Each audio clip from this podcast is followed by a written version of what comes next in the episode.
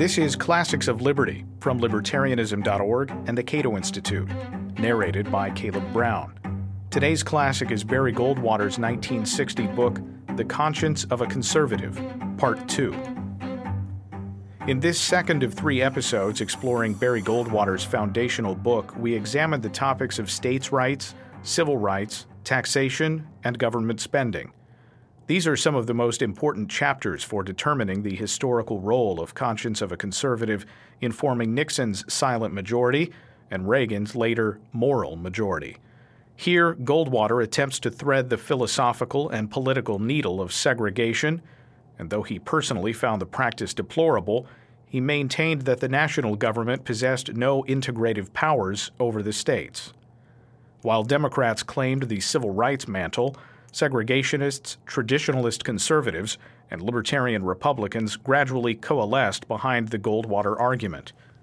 The conscience of a conservative argues that when one's rights are properly construed and compared with the properly limited realms of governance, there can be literally no conflict between states and individuals. States could justly violate individual rights no more than the national government could justly encroach upon state powers. In either case, Goldwater believed the proper recourse should be orderly and legal rather than revolutionary or autocratic. This message appealed to segregationists and traditionalists from both parties, but most importantly drew a red cultural line across the Republican Party separating the liberalizing Eisenhowers from the law and order Nixons. When combined with his almost unimpeachably libertarian treatment of taxes and spending, we here see Goldwater deftly sketching the outlines of the modern conservative movement. Though contemporary libertarians will no doubt find much to criticize in Goldwater's discussions of state power and cultural conservatism, time and politics both did much to merge conservatism and libertarianism.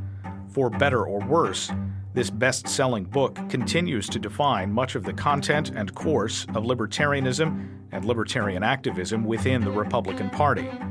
For that reason alone, the conscience of a conservative deserves to be reckoned with and understood in the context of its time and ours.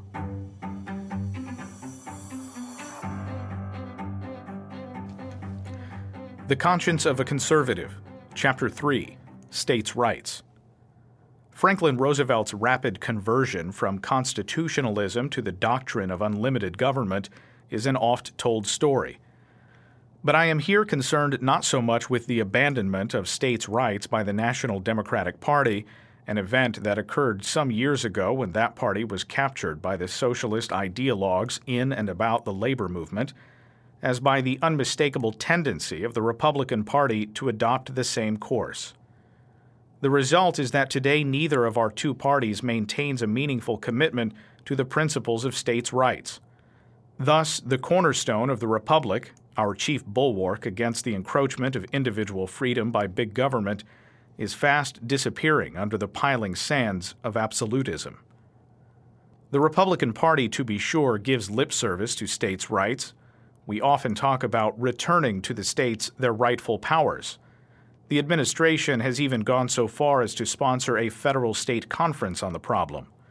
But deeds are what count, and I regret to say that in actual practice, the Republican Party, like the Democratic Party, summons the coercive power of the federal government whenever national leaders conclude that the states are not performing satisfactorily.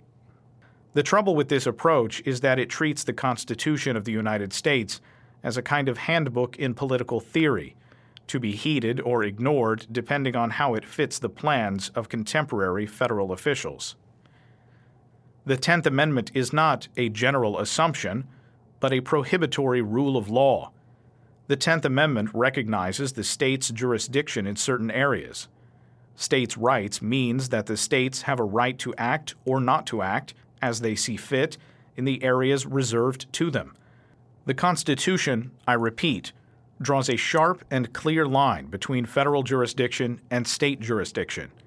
The federal government's failure to recognize that line has been a crushing blow to the principle of limited government.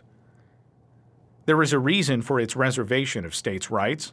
Not only does it prevent the accumulation of power in a central government that is remote from the people and relatively immune from popular restraints. It also recognizes the principle that essentially local problems are best dealt with by the people most directly concerned. Who knows better than New Yorkers how much and what kind of publicly financed slum clearance in New York City is needed and can be afforded? Who knows better than Nebraskans whether that state has an adequate nursing program? Who knows better than Arizonans the kind of school program that is needed to educate their children? The people of my own state, and I am confident that I speak for the majority of them, have long since seen through the spurious suggestion that federal aid comes free. They know that the money comes out of their own pockets and that it is returned to them minus a broker's fee taken by the federal bureaucracy. They know, too, that the power to decide how that money shall be spent is withdrawn from them and exercised by some planning board deep in the caverns of one of the federal agencies. They understand this represents a great and perhaps irreparable loss, not only to their wealth, but in their priceless liberty. Nothing could so far advance the cause of freedom as for state officials throughout the land to assert their rightful claims to lost state power and for the federal government to withdraw promptly and totally from every jurisdiction which the Constitution reserved to the states. Chapter 4 and Civil Rights. An attempt has been made in recent years to disparage the principle of states' rights by equating it with the defense of the South's position on racial integration. I have already indicated that the reach of states' rights is much broader than that that it affects Northerners as well as Southerners, and concerns many matters that have nothing to do with the race question. Still, it is quite true that the integration issue is affected by the states' rights principle, and that the South's position on the issue is, today, the most conspicuous expression of the principle. So much so that the country is now in the grips of a spirited and sometimes ugly controversy over an imagined conflict between states' rights on the one hand and what are called civil rights on the other. If states' rights are so asserted as to encroach upon individual rights that are protected by valid federal laws, then the exercise of state power is a nullity. Conversely, if individual rights are so asserted as to infringe upon valid state power, then the assertion of those rights is a nullity. The rights themselves do not clash. The conflict arises from a failure to define the two categories of rights correctly and to assert them lawfully. States' rights are easy enough to define. The Tenth Amendment does it succinctly.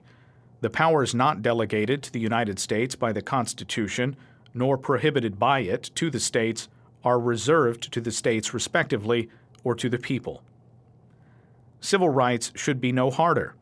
In fact, however, it is one of the most badly understood concepts in modern political usage. Civil rights is frequently used synonymously with human rights or with natural rights. As often as not, it is simply a name for describing an activity that someone deems politically or socially desirable. A sociologist writes a paper proposing to abolish some inequity, or a politician makes a speech about it, and behold, a new civil right is born. The Supreme Court has displayed the same creative powers. A civil right is a right that is asserted and is therefore protected by some valid law. It may be asserted by the common law, or by local or federal statutes, or by the Constitution. But unless a right is incorporated in the law, it is not a civil right and is not enforceable by the instruments of the civil law. There may be some rights, natural, human, or otherwise, that should also be civil rights, but if we desire to give such rights the protection of the law, our recourse is to a legislature or to the amendment procedures of the Constitution. We must not look to politicians or sociologists or the courts to correct the deficiency. In the field of racial relations, there are some rights that are clearly protected by valid laws and are therefore civil rights. One of them is the right to vote. The 15th Amendment provides that no one shall be denied the franchise on account of race, color, or previous condition of servitude. Similarly, with certain legal privileges enforced by the 14th Amendment. The legislative history of that amendment makes it clear. I quote from the Civil Rights Act of 1866, which the amendment was designed to legitimize, that people of all races shall be equally entitled to make and enforce contracts, to sue, be parties, and give evidence, to inherit, to purchase, lease, sell, hold, and convey real and personal property, and to full and equal benefit of all laws and proceedings for the security of persons and property. After the passage of that act and the amendment, all persons, Negroes included, had a civil right to these protections. It is otherwise, let us note, with education. For the federal Constitution does not require the states to maintain racially mixed schools.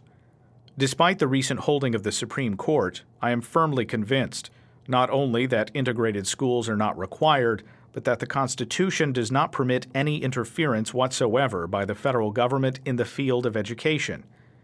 It may be just or wise or expedient for Negro children to attend the same schools as white children, but they do not have a civil right to do so, which is protected by the federal Constitution or which is enforceable by the federal government. The intentions of the Founding Fathers in this matter are beyond any doubt. No powers regarding education were given the federal government. Consequently, under the Tenth Amendment, jurisdiction over the entire field was reserved to the states.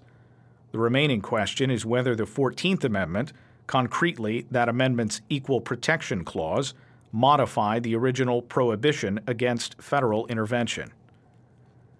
To my knowledge, it has never been seriously argued the argument certainly was not made by the Supreme Court that the authors of the 14th Amendment intended to alter the constitutional scheme with regard to education. Indeed, in the famous school integration decision, Brown v. Board of Education, the Supreme Court justices expressly acknowledged that they were not being guided by the intentions of the amendment's authors.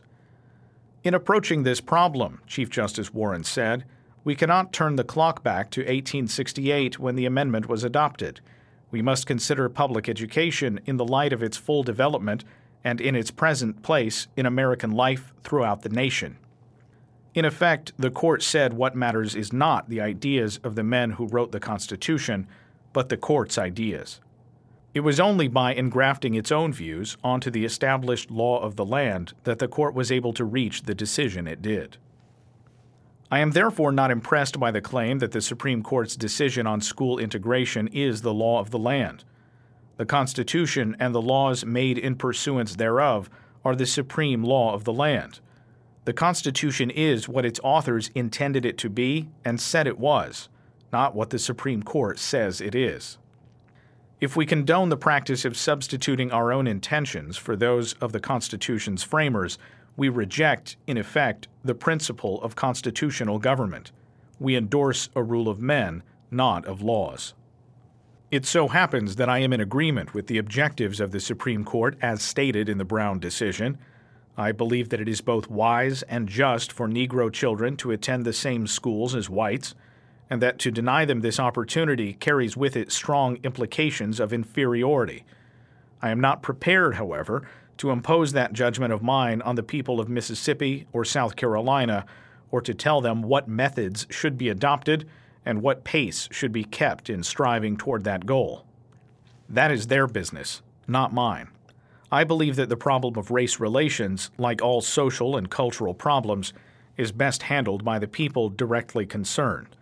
Social and cultural change, however desirable, should not be affected by the engines of national power. Let us, through persuasion and education, seek to improve institutions we deem defective. But let us, in doing so, respect the orderly processes of the law. Any other course enthrones tyrants and dooms freedom. Chapter 7 Taxes and Spending. We have all heard much throughout our lifetimes and seen little happen on the subject of high taxes. Where is the politician who has not promised his constituents a fight to the death for lower taxes and who has not proceeded to vote for the very spending projects that make tax cuts impossible? Talk of tax reduction has thus come to have a hollow ring. The people listen but do not believe. And worse, as the public grows more and more cynical, the politician feels less and less compelled to take his promises seriously. I submit that government does not have an unlimited claim on the earnings of individuals. One of the foremost precepts of the natural law is man's right to the possession and use of his property. And a man's earnings are his property as much as his land and the house in which he lives. Indeed, in the industrial age, earnings are probably the most prevalent form of property. It has been the fashion in recent years to disparage property rights, to associate them with greed and materialism. This attack on property rights is actually an attack on freedom. It is another instance of the modern failure to take into account the whole man. Property and freedom are inseparable. To the extent government takes the one, in the form of taxes, it intrudes on the other. But having said that each man has an inalienable right to his property, it must also be said that every citizen has an obligation to contribute his fair share to the legitimate functions of government. Government, in other words, has some claim on our wealth, and the problem is to define that claim in a way that gives due consideration to the property rights of the individual. The size of the government's rightful claim, that is, the total amount it may take in taxes, will be determined by how we define the legitimate functions of government. With regard to the federal government, the Constitution is the proper standard of legitimacy. Its legitimate powers, as we have seen, are those the Constitution has delegated to it. Therefore, if we adhere to the Constitution, the federal government's total tax bill will be the cost of exercising such of its delegated powers as our representatives deem necessary in the national interest. But conversely, when the federal government enacts programs that are not authorized by its delegated powers, the taxes needed to pay for such programs exceed the government's rightful claim on our wealth. The idea that a man who makes $100,000 a year should be forced to contribute 90% of his income to the cost of government, while the man who makes $10,000 is made to pay 20%, is repugnant to my notions of justice. I do not believe in punishing success. To put it more broadly, I believe it is contrary to the natural right of property to which we have just alluded, and is therefore immoral to deny to the man whose labor has produced more abundant fruit than that of his neighbor the opportunity of enjoying the abundance he has created. As for the claim that the government needs the graduated tax for revenue purposes, the facts are to the contrary. The total revenue collected from income taxes beyond the 20% level amounts to less than $5 billion, less than the federal government now spends on one item of agriculture.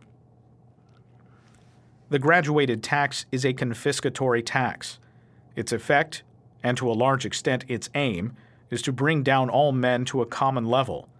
Many of the leading proponents of the graduated tax frankly admit that their purpose is to redistribute the nation's wealth.